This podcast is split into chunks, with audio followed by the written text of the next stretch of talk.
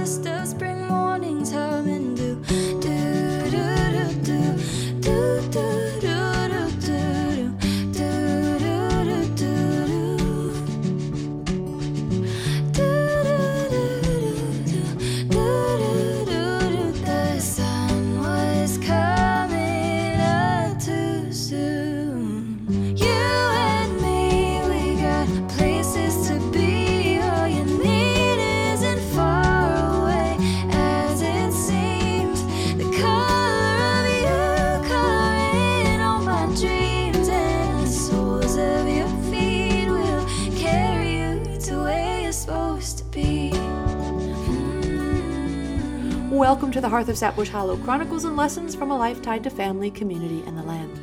I'm Shannon Hayes, and I operate Sapbush Hollow Farm with three generations of my family in the northern Catskill Mountains of upstate New York. I'm the chef owner of Sapbush Cafe, a farm to table and neighbor to neighbor experience, open Saturdays 9 to 2 from April through November in our tiny hamlet of West Fulton. And I'm also the author of a few books, including Radical Homemakers, The Grass Fed Gourmet, and Redefining Rich.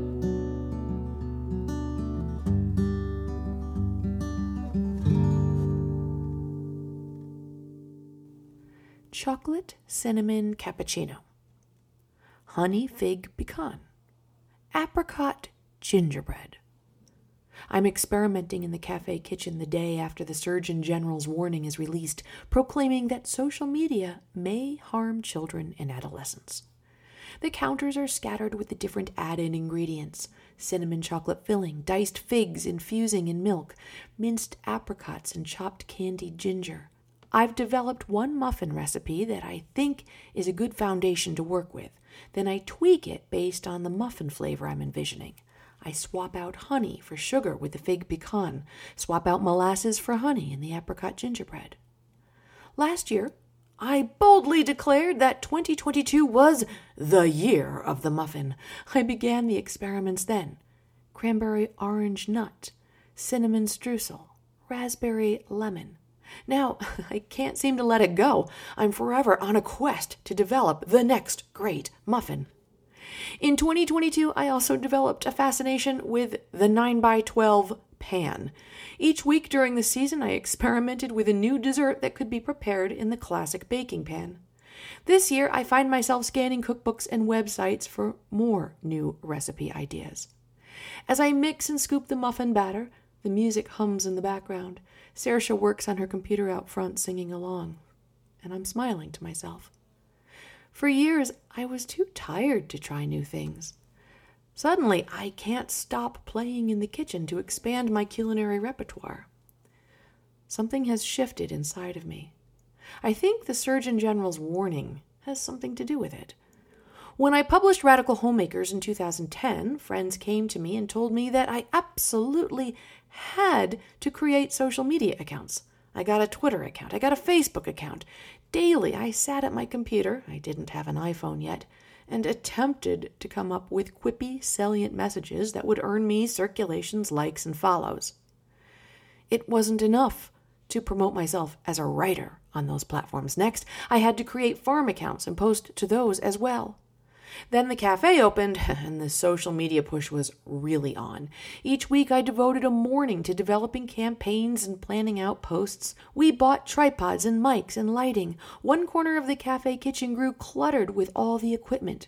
We got an Instagram account, and I read books on how to do reels. Yes, I had to read a book about it. And we worked to develop one minute videos. Bob and I created a YouTube channel and expanded to create 15 and 20 minute videos demonstrating how to cook the various recipes we were preparing in the cafe. I wrote the next book proposal, and those followers we gained on social media became a currency. Their presence, or absence, was considered an indicator for whether or not I had the following behind me to guarantee sales. I stopped knitting in the evenings because I couldn't hold onto the needles long enough to get any stitches done before I picked up my phone to respond to a comment on one of the platforms, or to create a new post, or to look at other posts. And oh, those other posts. Every other farmer and cafe owner, all more clever, more quippy, and infinitely more visually attractive than me. Every book owner had more followers, more engagement, Every time I picked up my phone, I was reminded of my shortcomings. I'm a lifelong avid reader, but I noticed my reading habits changed. Suddenly, the hours I could spend lost in a book dwindled to less than five minutes. I could hardly get through a paragraph before I found myself scrolling through social media on my phone. I was on a perpetual quest to show the farm, the cafe, and myself as a writer in the best possible light. And then my Facebook account got hacked and shut down in January of 2022. The Instagram account hung by a tenuous thread because of its link to the Facebook account. So did our bank accounts and credit cards. Oh, what a wretched mess that was. With one little whoosh from a hacker in Hanoi, Vietnam, I was swept into cyber oblivion and faced with the challenge of trying to resecure all the bank accounts and reclaim my identity. I should have been an emotional wreck. Instead, I was gobsmacked by the overwhelming sense of peace. No more scrolling, no more posts to generate. Bob and I began to fantasize about going forward with our business without ever returning to it. We worked at coming up with better marketing schemes in an effort to compensate. We reconstructed the mailing list that Mom built up 20 years ago. We had the kids draw postcards and created mailers. The blog, podcast, and our digital newsletter became our only digital presence. Those were the simple, conscious changes we made. And contrary to what we thought would happen, the farm did not take a financial hit. We saw a 5% increase in sales even as we gave ourselves extra time off to navigate Bob's cancer treatments. And as I sit here in a cafe kitchen filled with muffin ingredients, mulling over the Surgeon General's warning, I wonder if the same warning might apply to farmers and small business owners. Some claim to be successful using social media as a marketing technique, but now, in hindsight, it all added up to a lot of wasted hours and unnecessary anxiety for me. Perhaps this is owing to my introversion. Maybe the push for social media performance was just too taxing on my personality type. But just because I don't enjoy performing on camera and putting myself out there doesn't mean I shouldn't have a successful family business. The chocolate cinnamon cappuccino muffins come out of the oven first. Saoirse begins circling for the first sample, and I consider that tiny bump in sales from 2021 to 2022. This year to date, the increase is greater still. Yet why do I feel like I'm working a whole lot less? I think it's because I'm not stopping every second to take a picture of my muffin batter or the diced apricots next to the candied ginger. I'm not trying to shoot little food porn reels of stirring, whisking, or sprinkling the streusel topping. I'm not putting out informational videos about how to develop a muffin recipe. Nor am I worrying about whether someone else is making better muffins or creating nicer muffin movies. I'm just in my kitchen, doing what I love, fully present in the experience. I'm not creating content, I'm creating from my heart. And I'm in a state of flow, fixated on texture and flavor. More to the point, I notice that I'm not tired, I'm not anxious, I'm not worried about the passage of time. Rather than trying to convey my experience to the world, I'm settling into the depth of the experience for myself. And that does not generate likes, that doesn't generate followers, but it somehow is coming through in the business.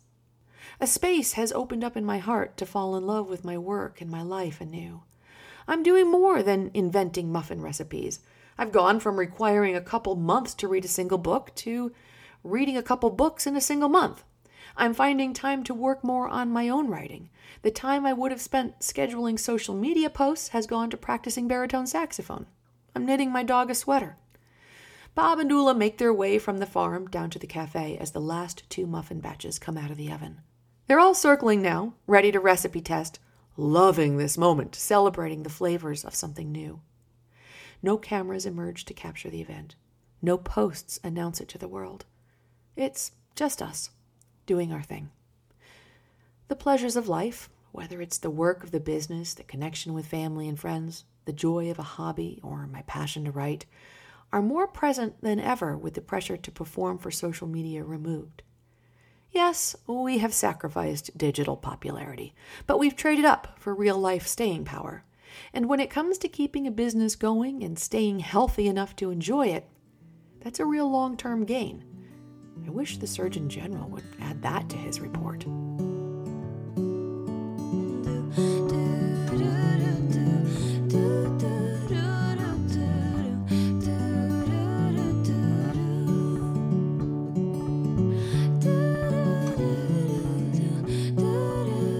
Hey folks, it is officially June. That means our dads, grads, brides, and grooms bedding and yarn sale is on. All wool blankets, comforters, pillows, and yarn are 20% off.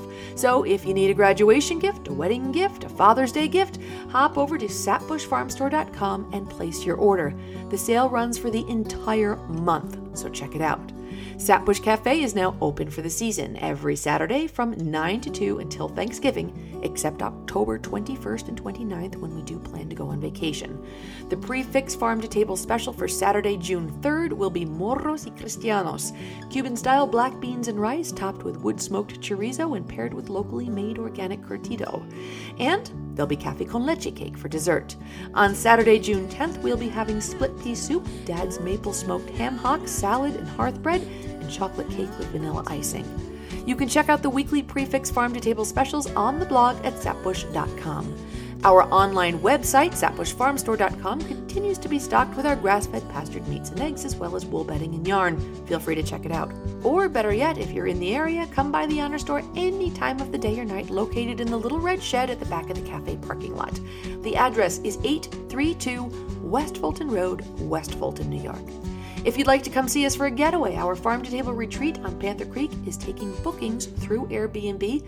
And we've opened the Tentrr site to accept reservations. You can find it by searching for Calico Ridge, Sapbush Hollow at Tentrr.com. If you want to stay on top of cafe and farm specials, farm happenings, or follow my musings on the blog when the podcast goes silent in the fall and winter, be sure to head over to the website at either sapbush.com or theradicalhomemaker.net and sign up for the newsletter. We don't do social media, as you just heard, so this is the only way to keep tabs on us. Plus, when you do, you can download a free workbook that pairs with my latest book, Redefining Rich, winner of a Nautilus and an Axiom medal.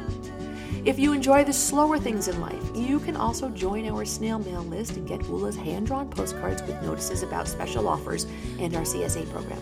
You can even be entered in a drawing to win a free CSA share by emailing me at shannon at sapbush.com with your address. If you enjoyed this, please take a few minutes to leave a review. This helps other folks find my work, and please share this podcast with friends and family. This helps to get the ideas to spread. Better still, you can help make the magic happen for as little as $1 a month by hopping over to Patreon and looking up Shannon Hayes. Or if it's easier, you can also donate to support the podcast by sending a check to Shannon Hayes, care of Sapbush Hollow Farm, 832 West Fulton Road, West Fulton, New York 12194. And that's a really important thing to do because all of this the podcast, the blog, the novels and books, and the creative recharging that happens over fall and winter are a result of the support of my patrons on Patreon. And this week, I'd like to send a shout out to my patrons Kay Johnson and Justine Buchanan. Thank you, folks. I could not do it without you. In case you were wondering, this podcast was produced and edited by the sexiest man alive, my husband Bob Hooper, and the great music we're listening to comes to us from Emery.